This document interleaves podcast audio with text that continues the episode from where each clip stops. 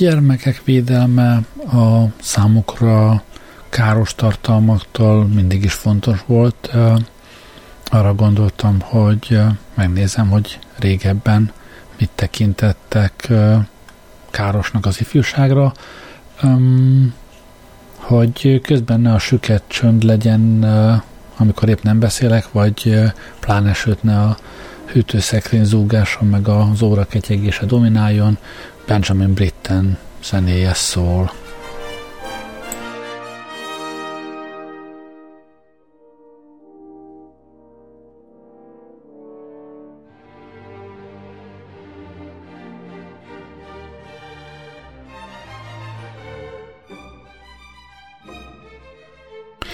Mindjárt az első anyag, hát rendkívül hosszú, de, de egyszerűen nem volt szívem kihagyni belőle semmit. Ez a Kecskeméti államilag segélyezett polgári és elemi leányiskola 15. értesítőjében jelent meg. Ez az 1889 90. iskolai évről szól, és ebben mindjárt a bevezető egy, hát egy kis cikkecske az évkönyv indításaként mondhatjuk, hogy az évkönyv vezércikke. A címe Titkos nevelők.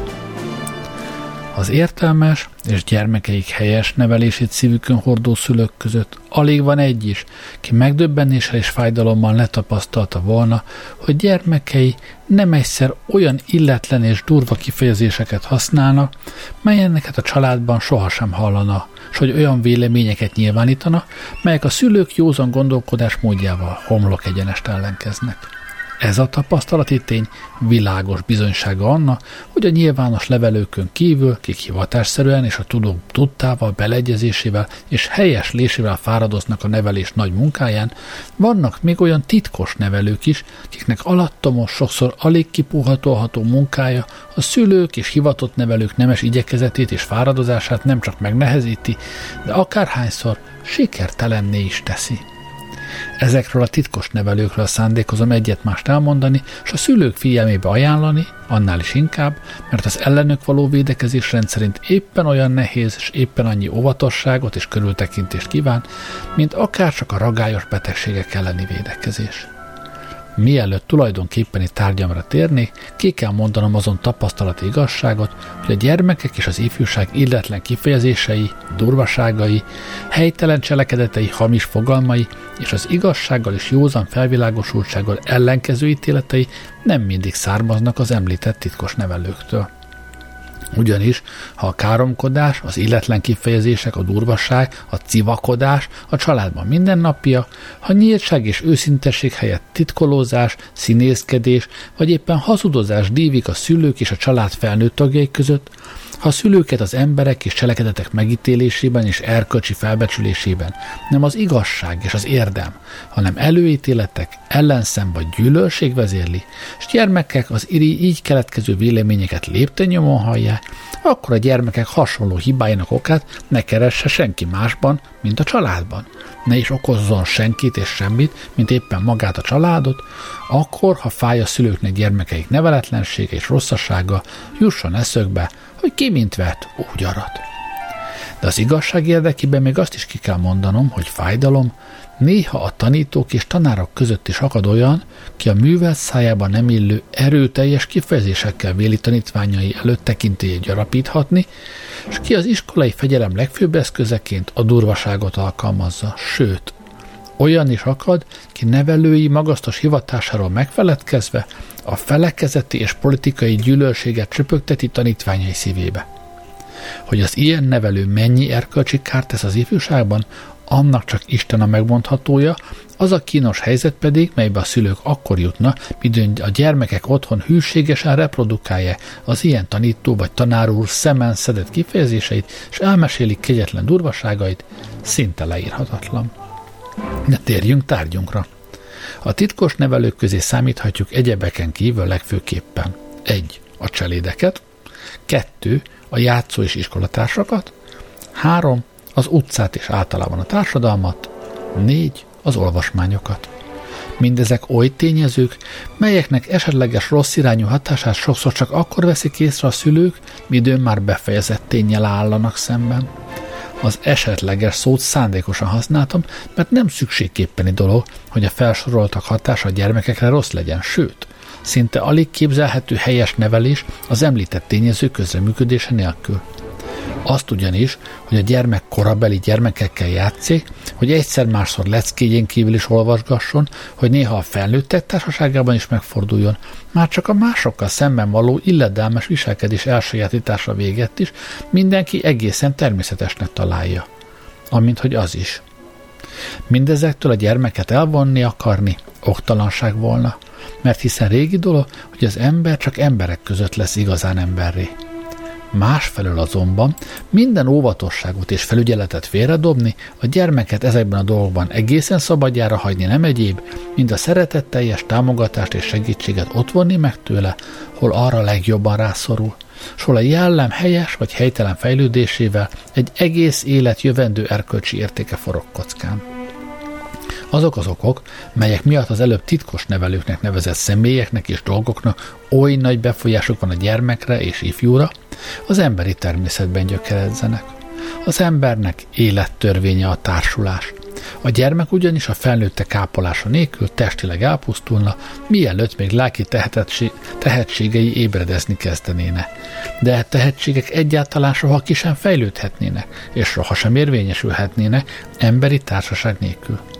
A gyermek mindezt ösztönszerűleg érzi, éppen ezért ránézve a társaság, már azután akár a valóságos, akár a képzelt, például az olvasmányokban, olyan életszükséglet, mint a halnak a víz. Ám de tudva levő dolog, hogy még a művelt felnőttek társasága sem tűri meg a maga körében azokat, akik elfogadott szokásaihoz nem alkalmazkodna, sőt, a legtöbbször még azokat sem, kik másképpen mernek gondolkozni. Így azután a felnőtt ember is kénytelen sok tekintetben alkalmazkodni azon társadalmi kör szokásaihoz és életnézeteihez, melyben helyzete körülményénél fogva élnie kell, és melyben magát érvényesíteni akarja. Éppen így van ez a gyermekek között is.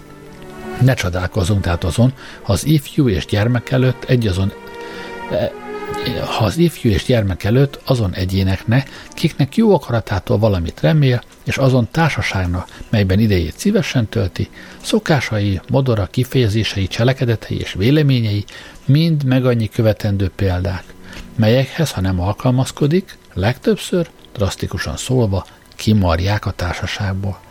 Mert hiába a lázadást nem csak a fejedelmek és kormányok üldözik és büntetik, hanem a gyermekek is.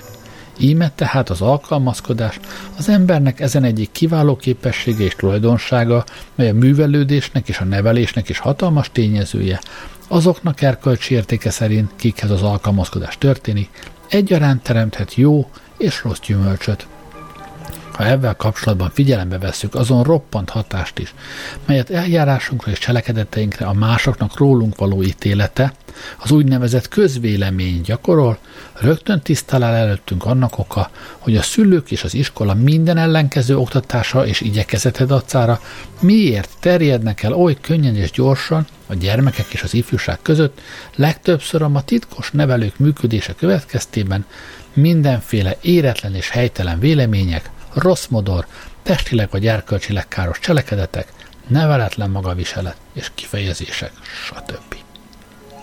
Hiszen tömérdek azon művelt felnőtt emberek száma, kik lelköknek belső meggyőződése szerint sokszor egészen másképp cselekednéne, ha attól nem tartanának, hogy mit mond a világ, mit mond a társaság.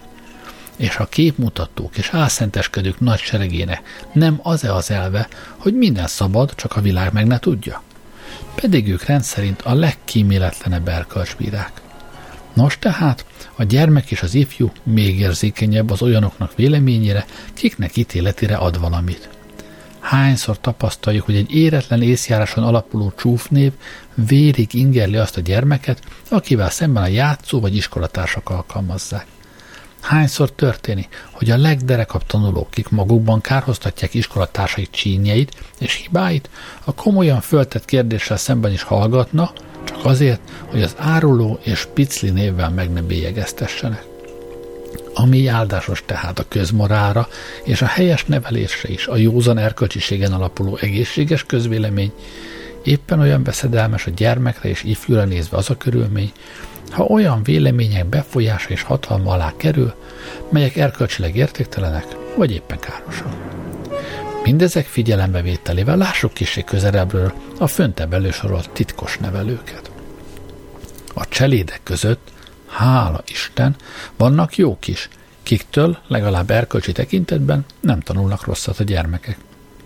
De fájdalom, nem tagadhatjuk, hogy egy részük, mégpedig aleg, hanem a nagyobb részük, nem csak az elvállalt munka teljesítésében hanya, hanem erkölcsi tekintetben is állandó veszedelem az olyan családban, melyben gyermekek is vannak.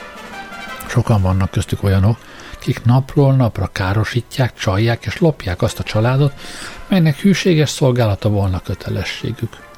Vannak köztük, kiknek minden második szava hazugság.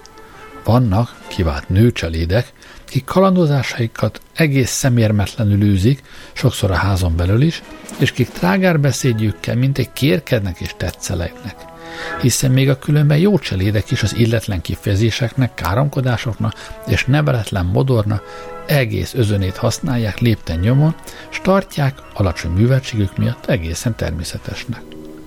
A rossz cselédek pedig igen jól tudják, hogy a gyermek kíváncsi, szeret mindent látni és hallani, hogy könnyen észrevesz mindent, és a látottakat és hallottakat könnyen elbeszéli szüleinek. Éppen azért az ilyenek rendszerint arra törekszenek, hogy a családban levő gyermekeket a maguk részére megnyerjék, lekenyerezzék. Ebbeli céljuk elérése véget jó nekik minden eszköz. Hízelegnek a gyermeknek, dédelgetik és takargatják hibáit, a szülőknek el nem árulják, nyalánkságokat és játékféléket vesznek neki, beavatják titkaikba, stb. Ha ne talán a gyermek mégis elfecseg valamit, akkor gorombáskodnak vele, árulkodnak rá, üldözik. Így módon akárhányszor sikerül nekik a gyermekekből nem csak bűnpalástolókat, de bűntársakat is nevelni. Hány derék család gyermekét rontották már el ilyen és hasonló módon a rossz cselédek? Általában pedig, ha idáig nem fejlődik is a dolog, a cselédség társasága mindig meglátszik a gyermekeken. Bizonyítják ezt a szolgálós modor és gondolkodás, azok a művelt ember szájában nem illő kifejezése, melyeket egyik-másik különben művelt családból származó növendék leánykáknál is észreveszünk, és melyek világosan mutatják, hogy az illetők sokat időznek a cselédek között. Most, mikor a játszó és iskolatársak nevelő hatását akarom egy kicsi méltatni, önkéntelenül is eszembe jut a költő szava. Hol vagytok ti régi játszótársak, közületek csak egyet is lássak? Valóban, nem hiszem, hogy köztünk felnőttek között csak egy is akadna, kinek tekintete akkor, midőn életének legszebb emlékei között kutat, oda ne tévedne a játszó és iskolatársak nyüzsgő csoportjára, és kinek lelki szemmei előtt meg ne elevedné, elevednék az élettől dúzadó kis társaság, mely ha voltak is apró bajai, és akkor nagyoknak képzelt nehézségei, de olyan gondot sosem ismert, mely őt a napról napra megmegújuló örömek élvezésében megzavarhatta volna.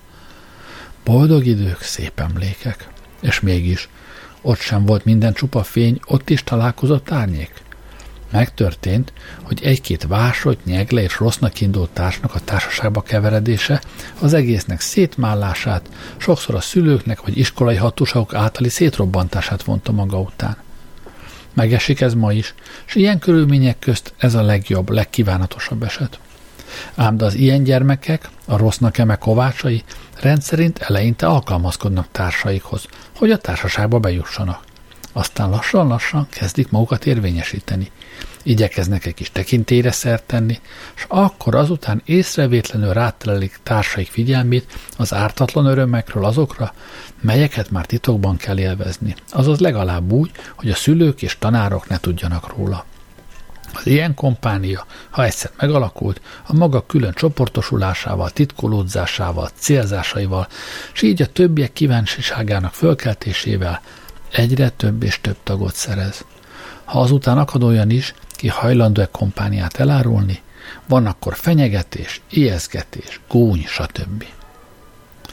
Azok, kik az ifjúság nevelésével foglalkoznak, minnyáján tudják, hogy az idő előtti dohányzás az ifjúságra nézve mélyíte egyaránt könyvek olvasása, a nyeglesség, a tanárok és tanítók fitymálásával, az iskolai szabályok kijátszásával való hősködés, a lecke, és általában az iskolai kötelességek félváról vevése, az úgynevezett tempók és fájdalom, nem egyszer még veszélyesebb erkölcsi hibák is rendszerint egy-két ilyen rossznak indult játszó vagy iskolatás útján terjednek el az ifjúság között.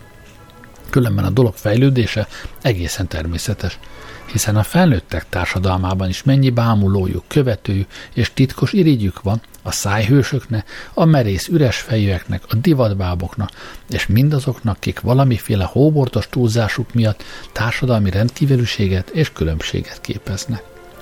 Az erő és bátorság mindig imponál.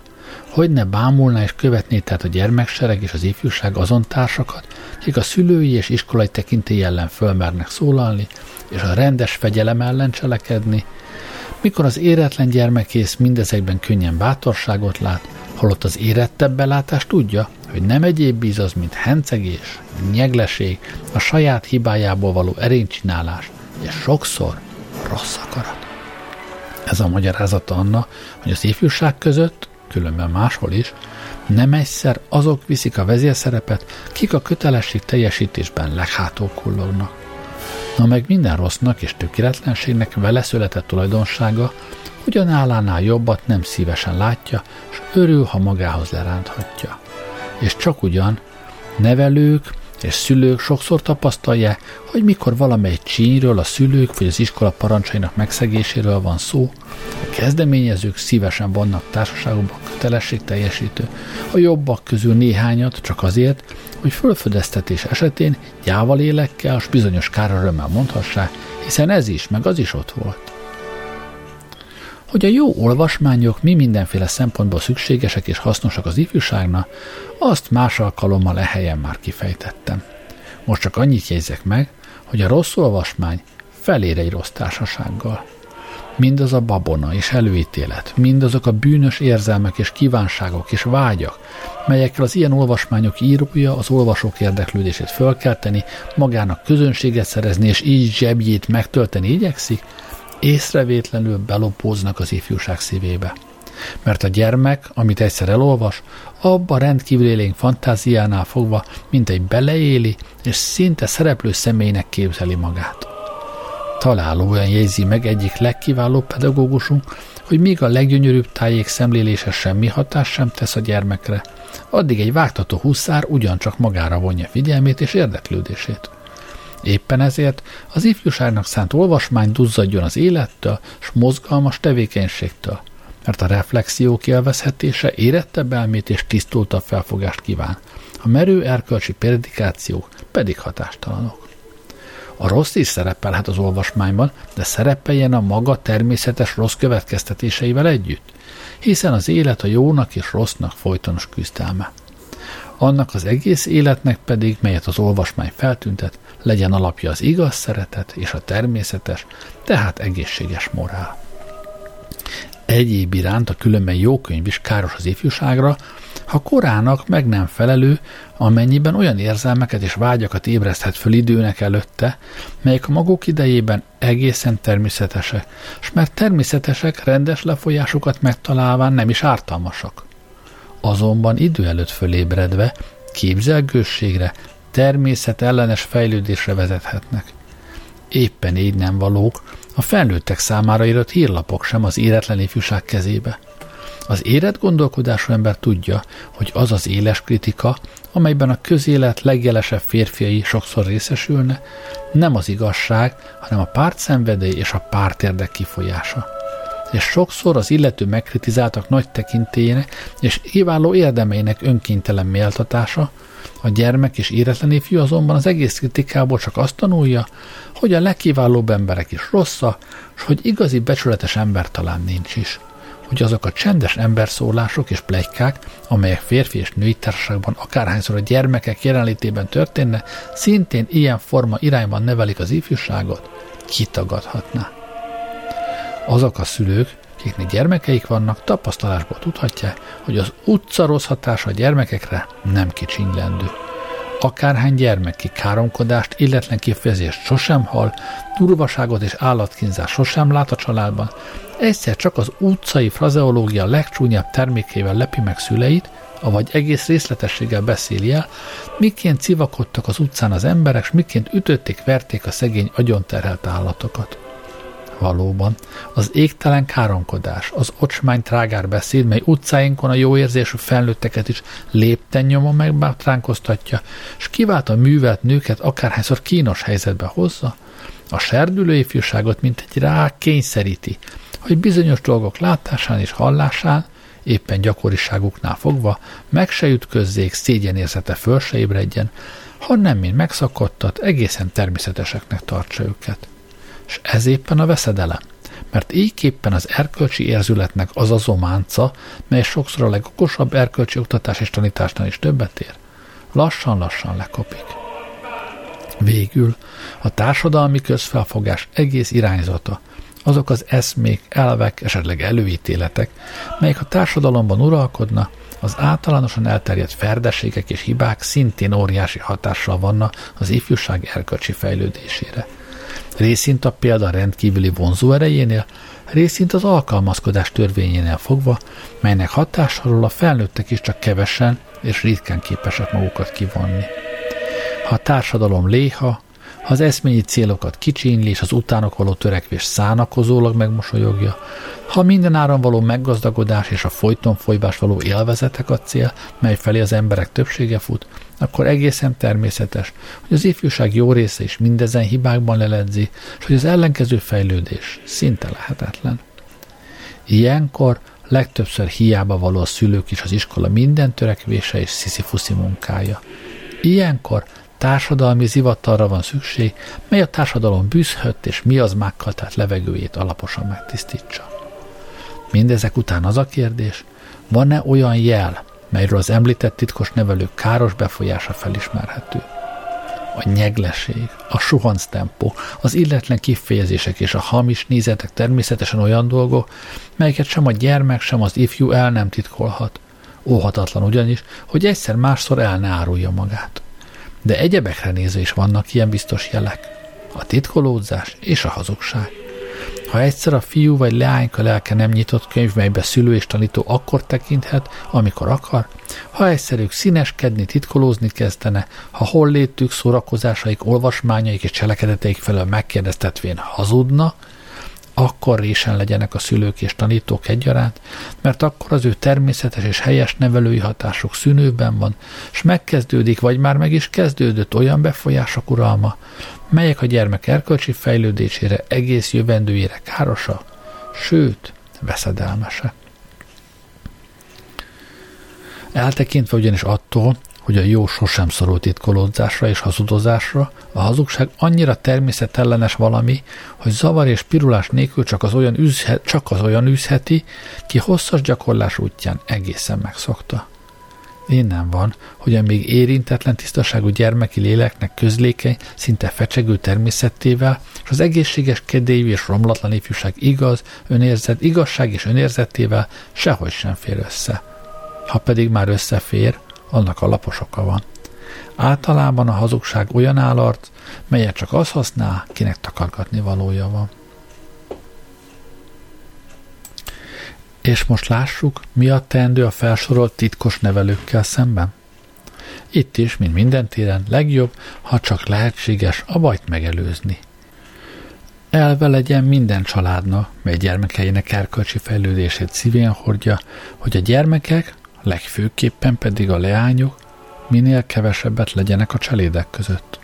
Apa és anya foglalkozzanak minél többet a gyermekeikkel, ne legyenek türelmetlenek zajongásaik és egyéb alkalmatlankodásaikkal szemben, ne kicsinyeljék kezdteléseiket és játékaikat, ne igyekezzenek ridegség és elzárkózottság által távol tartani őket maguktól, és ekképp a családi kötelességek ezen terhétől megszabadulni.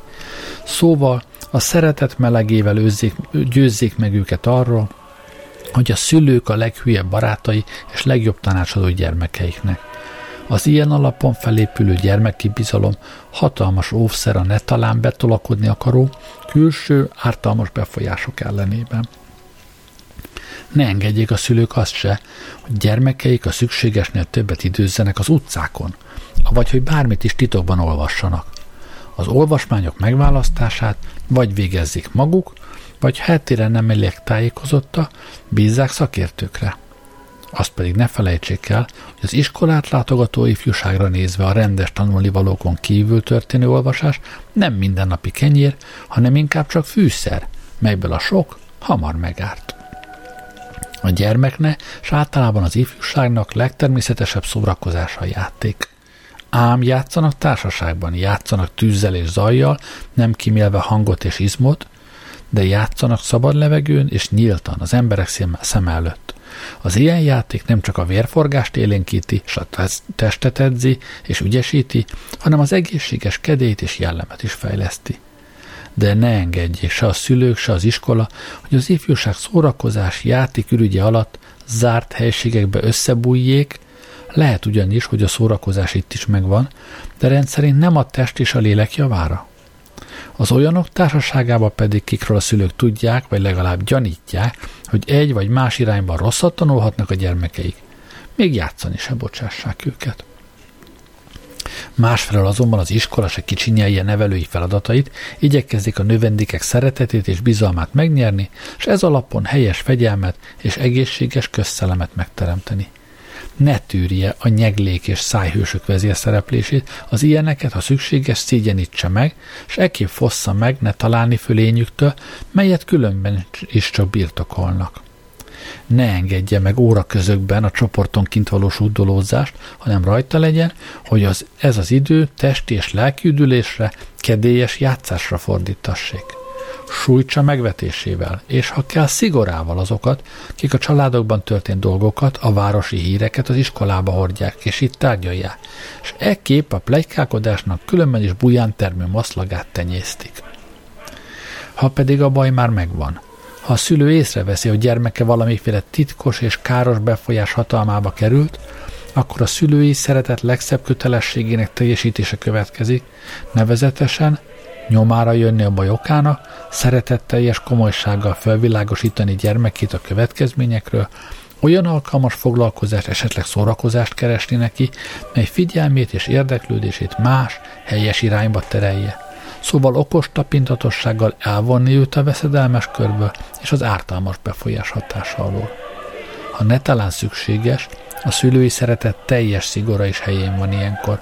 Csak azt el ne felejtsük, hogy a büntetés megtorlásnak talán jó, de mint javítóeszköz ritkán válik be. Általában pedig a magaviseletbeli ferdeségekkel, a helytelen modorral, a hibás felfogással és véleményekkel szemben sose tartsák se a szülők, se az iskola fölöslegesne a rögtöni rosszallást, és, ha a növendék értelmi fejlettség megengedi, a kellő, de rövid felvilágosítást. Most pedig, midőn leteszem tollamat, még csak azt akarom hangsúlyozni, hogy a józan és helyes nevelés a szeretet legnehezebb, de legszebb munkája, amely, meggyőződésem szerint, csak akkor sikerül igazán, ha a szülők és iskola egyenlő komoly érdeklődéssel és őszinte szeretettel működnek közre, és támogatják egymást.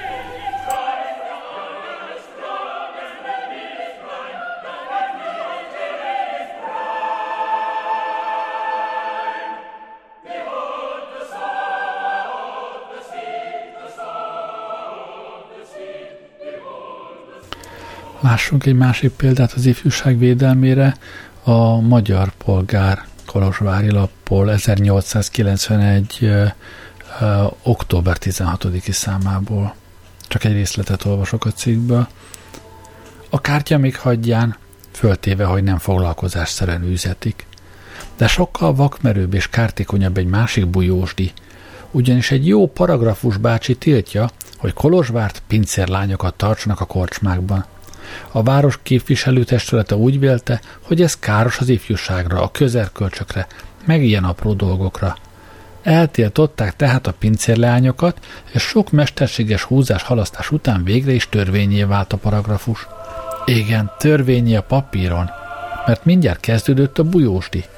A pincérleányok tartása nagyon jövedelmező, és az az emeletes ház, mely Mátyás király születési háza mellett ifjak mulatozásából épült, nem állhat üresen. A törvény azt kívánja, hogyha a korcsmáros pincérlány tart, az vérrokona legyen. Hát fogta magát az emeleteshez korcsmárosa, s két pincérlányt szerződtetett. Az egyikkel társtulajdonos lett, a másik pedig a társtulajdonos testvére. Így hát el lehet bújni a paragrafus elől, s el is bújta, de nem csendben, hanem esténként nagy dáridóval, muzsikával, énekkel, pesgőzéssel csúfolkodva a szegény lóvá tett paragrafus fölött. Hát így jártak a fiatalok Kolozsváron 1891-ben.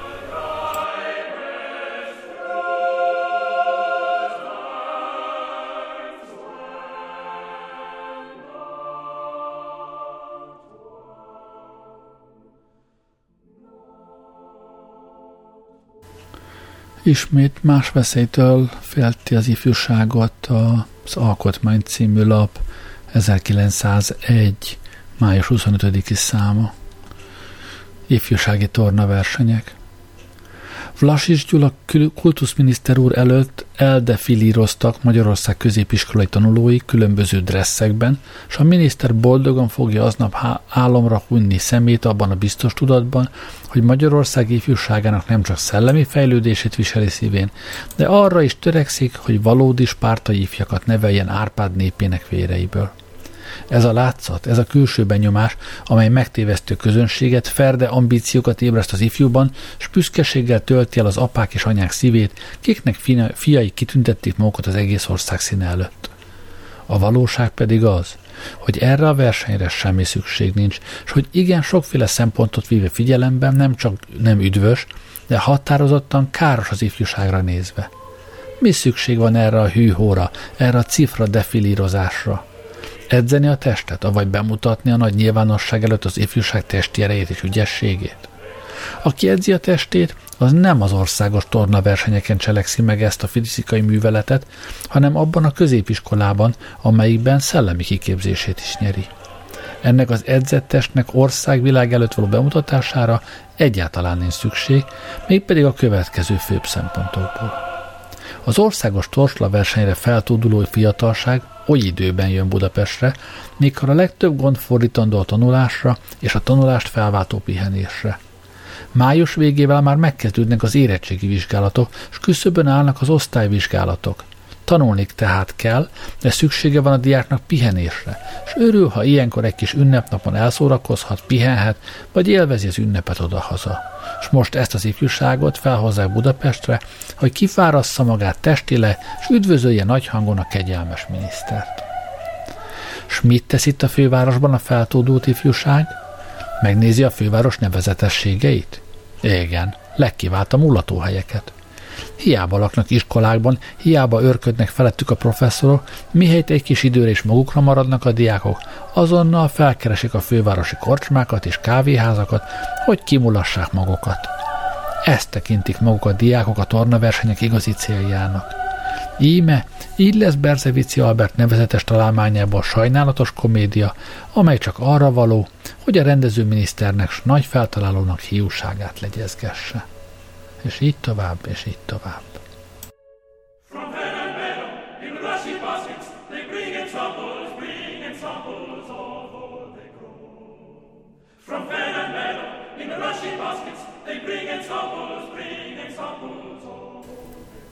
Egészen más jellegű az ifjúságot fenyegető veszélyt fejteget a Magyar Pedagógia című lap 1900 négyes egyik számának szerzője.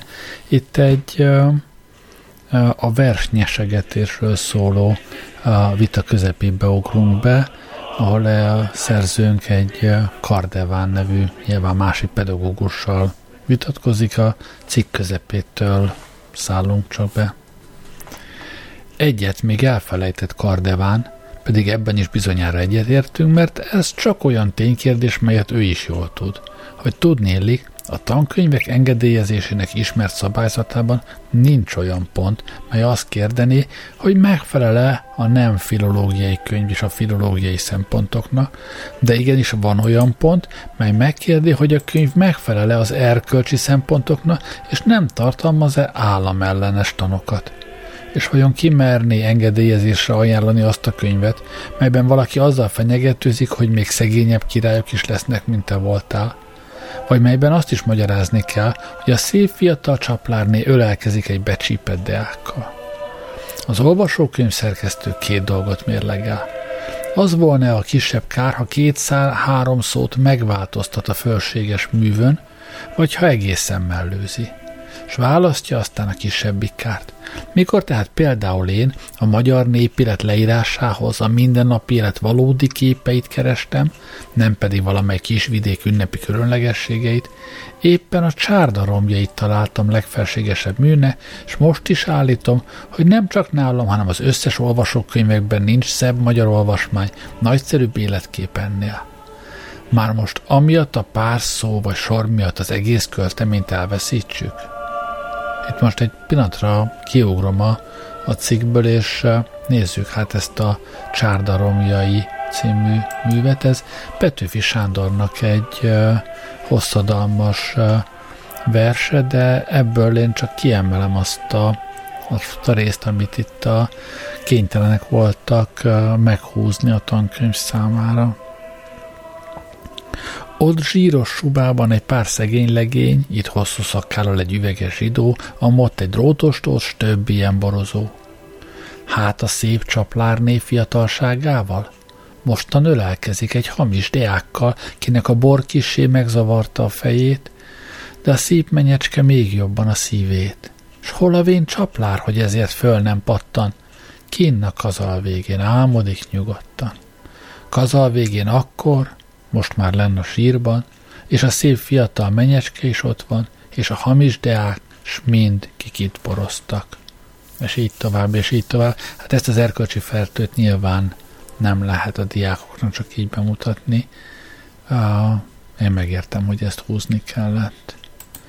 De nézzük csak tovább a, a cikket. Kardeván barbárságnak bélyegzi ebben a versben követett eljárásomat, de megbocsát, hogy a kisfaludi doboziában megváltoztattam egy szót.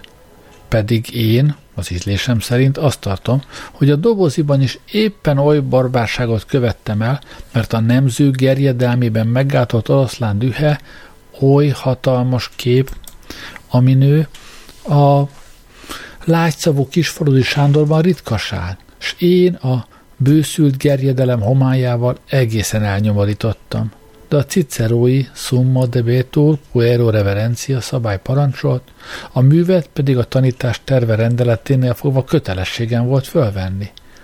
És aztán az oroszlán képe nem ébreszt kapcsolatot az ifjú lélekben, míg a csárdabeli jelenet, éppen deákról lévén szó, utánzásra ösztönzi, vagy fogja ösztönözni alkalomattán. Nézzünk bele ebbe a dobozi uh, kisfaludi versbe is.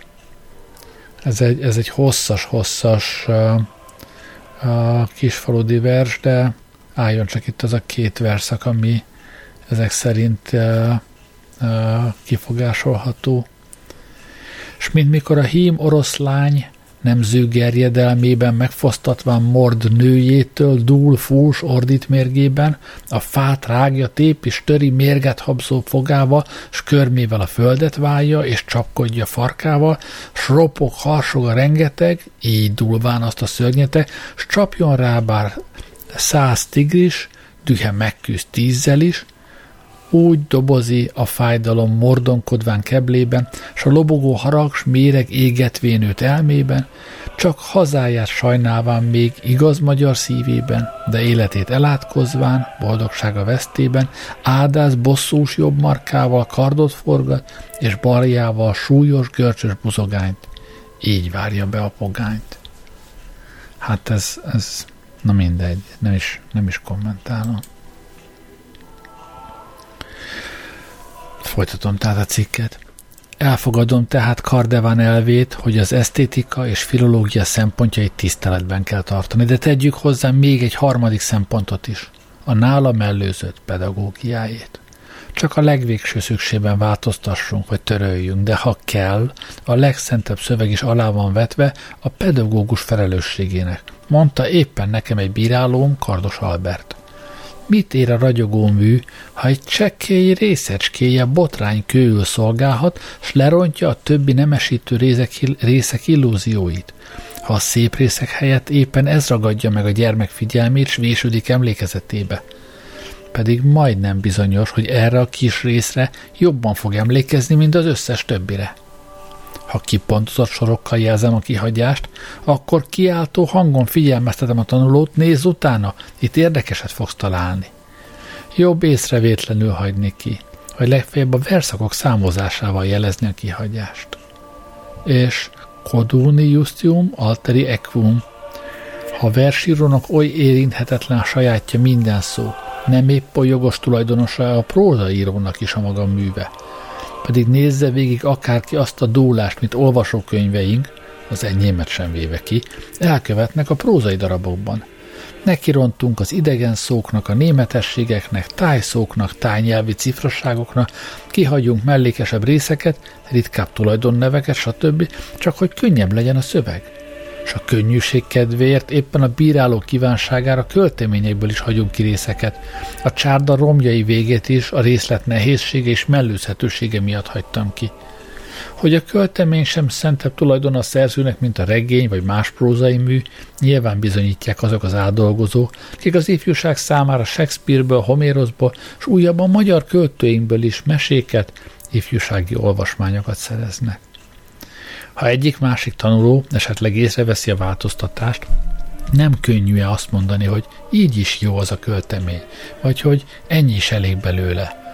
Hogy a könyv hitelét veszti, azt sajnálom, de annak a tanárok az oka, ha talán megesik.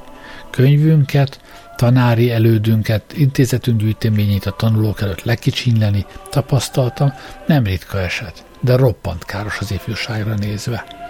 Nem is méltányos, mert jelen nem levőkkel vitatkozunk, akik nem védekezhetnek, pedig megesheti, hogy olyasmiért tesznek szemrehányást, ezt is az életből merítettem, amire a szerző éppen büszke volna. A tanulónak pedig elmegy a kedve előbb attól a könyvtől, aztán a tanulástól, és előbb csak azt a könyvet figyeli piszkálódó gyanúval, aztán a tanárait is lehet a dolgot úgy is elintézni, hogy a tanulók nem azt gondolják, mintha a kihagyott részek éppen érzékibb voltok miatt nem volnának nekik valók, egészen szárazon, a dolgot nagyon mellékesnek tüntetve fel megjegyező, hogy így könnyebb és rövidebb a mű.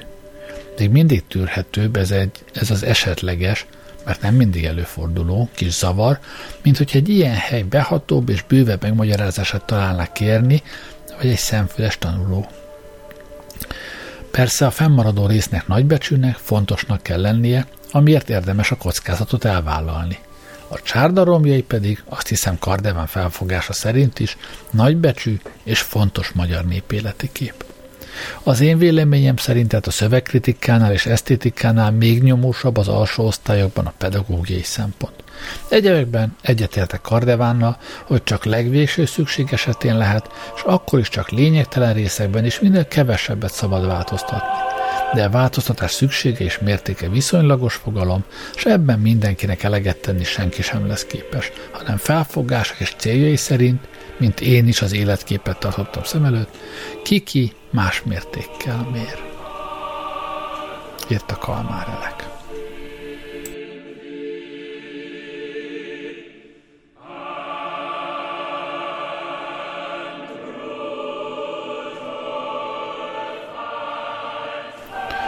Egy újabb iskolai értesítő nevelésről szóló bevezetőjéből idézek, ezúttal a Gödöllői Katolikus Gimnázium 1912-es évkönyvéről van szó, de ez annyira hosszú már, hogy ebből tényleg csak egy rövidebb részletet választok ki. A leghatásosabb nevelő tényező kétségtelenül a társadalmat alkotó családok és egyének magán és nyilvános élete. Ám de ennek irányítása olyan ideális feladata a vezetőknek, amelyet követelni könnyebb, mint teljesíteni, mert sok tekintetben messze felülemelkedik a vezető, irányítók, mondjuk hangadók erején. Egész vezető generációk kellenek ahhoz, hogy a társadalmi élet a magánélet is az erkölcsi ideáloknak kedvezően alakuljon. Fordítva könnyebben megy hanem azért nyílik a vezetők számára elég tér, amelyen visszatarthatják azokat a veszélyes befolyásokat, melyek a tanulóifjúság erkölcsi jellemét a maga fejlődésében hátráltatják. Elsősorban oda kellene hatni a vezetőknek, hogy nyilvános könyvtárak, kaszinók és egyletek könyvtárai vagy ne tartalmazanak olyan olvasmányokat, amelyeket a tanulóifjúság veszély nélkül nem olvashat, vagy, ha ez kivihetetlen, akkor ne legyenek az ilyen könyvtárak olvasmányai se direkt, se indirekt úton hozzáférhetők a tanulóifjúság számára. Úgy szintén kívánatos volna, hogy a társadalom előkelőségei akadályozzák meg erkölcsrontó képeknek árusítását, kirakatokban vagy plakátok alakjában való közétételét elég erkölcsi, és főleg anyagi ereje van a társadalomnak arra is, hogy a színházakban, mozgókban és egyéb ilyen nemű nyilvános előadásokon megakadályozza mindazt, ami erkölcsi tekintetben káros az ifjúságra. Ha ilyennek közönsége nincs, a színházak és egyéb vállalatok természetszerűleg és szívesen beszüntetik az arcpirító és erkölcsrontó mutatványokat. Ezektől a tanulóifjúságot, ha már előadatnak, visszatartani nem lehet. A tanulóifjúságnak e tekintetben csak úgy lehet használni, ha az ilyen előadások lehetetlenné tétetnek. Kitűnő nevelővé válnék a társadalom abban is, ha a tanulóifjúságnak vendéglőkben és mulatóhelyeken való megjelenését megakadályozná. Ez nem lehetetlenség, hiszen köztudomású dolog, hogy testületek és körök egyetértése bizonyos mulatóhelyeket és vendéglőket zárt körökké és helységekké tehet egyszerűen azzal, ha az ott nem kívánatos elemeket kinézik onnan. Mennyivel könnyebben lehet ezt elérni határozott és következetes tilalommal. Ebben ugyan a hatóságoknak is kellene közreműködni, de ez sem olyan nehéz, ha a társadalom ettiren is érvényesíti azt a befolyását, melyel a hatóságokra kétségtelenül bír. Itt említhető fel az a helytelen szokás, mely különösen kisvárosokban észlelhető, hogy a középiskolák felsőbb osztályú tanulóit szerepeltetni szeretik. Vagy mint táncosokat, vagy mint műkedvelői előadások résztvevőit igénybe veszik a tanulókat, nem gondolva arra, hogy ezáltal csak ártanak magának az ifjúságnak egyéb károktól eltekintve, melyeket az ilyen mulatságok és szereplések okozhatnak, elég rámutatni arra, hogy ezek miatt az ifjúság önérzete helytelen irányban erősödik, és tanulási kedve meg ideje csökken. Ezzel kapcsolatos az a helytelen szokás is, hogy egyes sportegyesületek tagokul felvesznek középiskolai tanulókat. Újabb kormányrendelet megtiltja ugyan a tanulóknak az ilyenekben való részvételt, de az ilyen rendelet csak akkor mehet át valóban az életbe, ha a társadalom is magáévá teszi ennek a szellemét és rendelkezéseit, ha semmiféle kibúvót nem enged. Szeszes italokat, dohányt és fegyvert, meg fegyverekhez szükséges eszközöket nem volna szabad tanulóknak eladni, hanem csak felnőtteknek.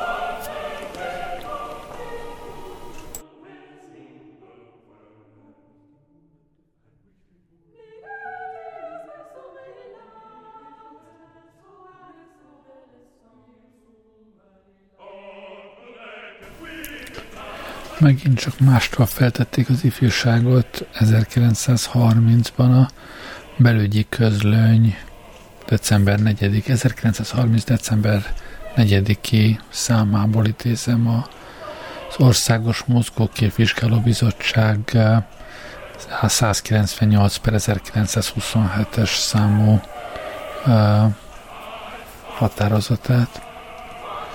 A bemutatott mozgókép rettenetes Iván cárnak, az orosz birodalom egyik megalapítójának a korát és alakját rajzolja meg egy romantikus dráma kapcsán. A hírhet fejedelem politikai jelentőségéről, államférfiú katonai eredményeiről nem hoz a film semmit. Úgyhogy csak a vérszomjas és vérengző zsarnok, bár hű, de mégis kisé egy oldalú képe bontakozik ki a néző előtt. A film azt látszik hirdetni, hogy milyen volt a cár akkoriban, midőn a minden oroszok urává kezdett lenni a világtörténelem színpadán. A 16. század sötét erkölcsi és társadalmi életének minden borzalma és szörnyűsége, az erőszakosságok, kínzások, kicsapongások valóságos gyűjteménye vonul el a néző szem előtt anélkül, hogy akár a legcsekélyebb erkölcsi vagy esztétikai értéket is nyerni vele. A vad és durva cselekményből, ha vonható le valamilyen tanulság, úgy az csak káros lehet. Káros az ifjúságra, és főként káros az alsóbb néposztályok erkölcsi és szellemi színvonalára – de még ha a kép valóban történelmi teljességgel rajzolná is meg Iván alakját, akkor sem lenne a film engedélyezhető, mert a zsarnoki önkény ilyen tendenciózus beállítása monarchikus államban meg nem engedhető propaganda mellett csinálhatna hangulatot. Ezek alapján a bizottság a képszalagot a 255 ezer per 1924 BM számú körrendelet 11. paragrafusának B és E pontja alapján nyilvános előadásra egyhangulag alkalmatlannak találta.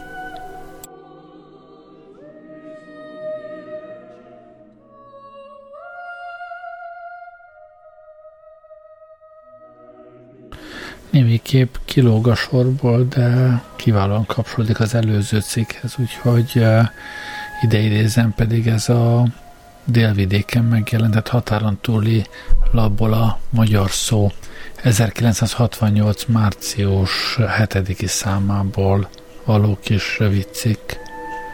Csak 18 éven felülieknek. Szlovéniai javaslat. Köztársasági bizottság bírálja el, hogy a fiatalok milyen filmeket nézhetnek meg. Érdekes és hasznos javaslattal fordult a Szocialista Szövetség köztársasági választmányához a Jubjanai Városi Választmány ifjúsági művelődési és nevelési szakosztálya. Arra kéri a köztársasági szerveket, küldjenek ki bizottságot a bemutatásra kerülő filmek elbírálására és annak megállapítására, hogy tartalmuknál és formájuknál fogva nem hatnak-e károsan az ifjúságra. A pedagógusok többségének véleménye szerint ugyanis semmiképpen sem szabad megengedni, hogy a 18 éven aluli fiatalok minden filmet megnézhessenek. Igaz ugyan, hogy az egykori szövetségi filmcenzúra annak idején megtiltotta, hogy a mozik személyzete egyes filmek előadására fiatalokat is beengedjen, a fiataloknak tilos felirat azonban voltak csak reklámú szolgált a gyerekek számára. A szakosztály véleménye szerint a jövőben szigorú büntetést kell kiszabni minden olyan mozi igazgatóságára, amely megengedi, hogy a fiatalok a nekik nem való filmeket is megnézzék.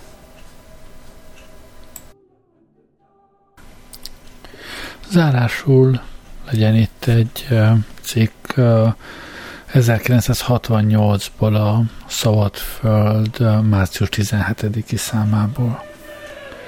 Még egyszer a kényes kérdésről. Levelek özön az asztalon. Az életben kevés olyan probléma adódik, amely annyi és oly sokféle vélekedést váltanak ki, mint a fiatalok szexuális felvilágosítása. Így volt ez mindig, de különösen így van ma. A probléma kényes, hiszen a magánélet körébe tartozik, ám ugyanakkor minden társadalomnak igen lényeges problémája. Akadnak, akik ezt nem látják be. A nem élet mindig és mindenkinek legbenső magánügye volt, annak túlkorai ismertetése káros az ifjúságra. Írja STN Lucafalváról.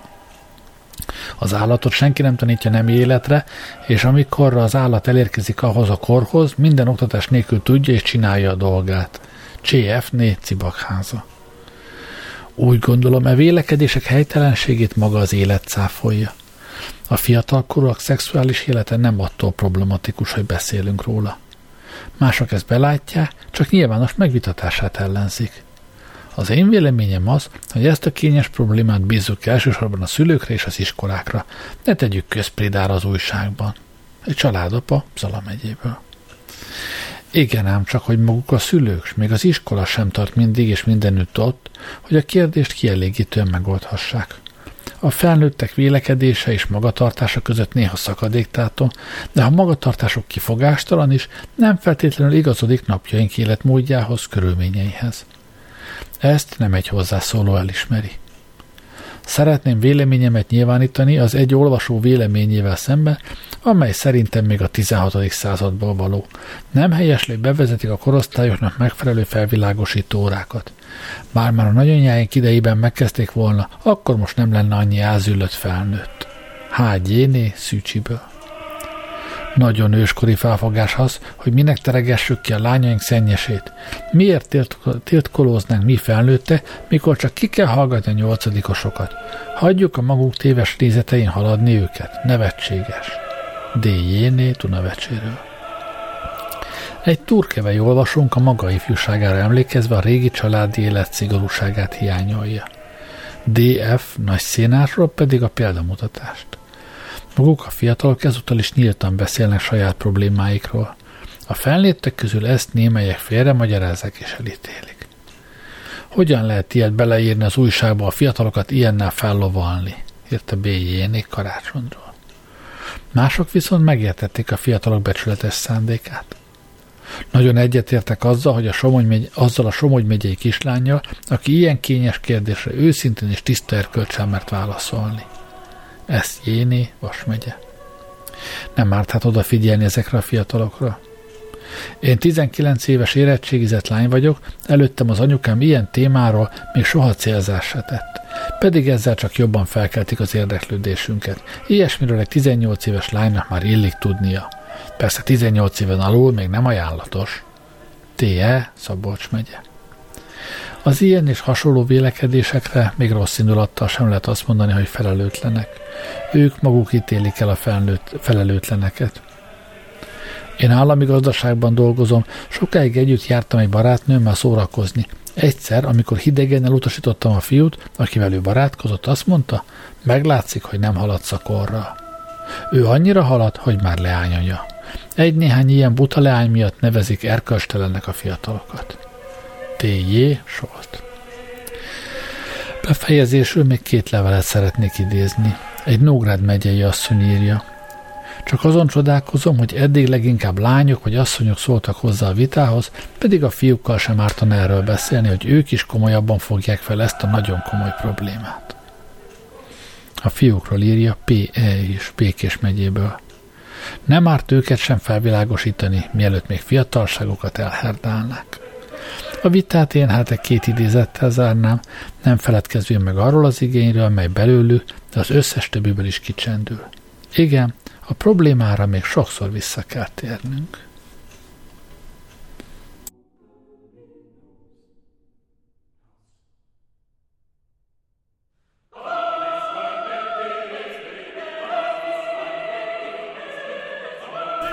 Tovább ma már nem veszélyeztetem az ifjúságot. Köszönöm, hogy velem voltatok ma este.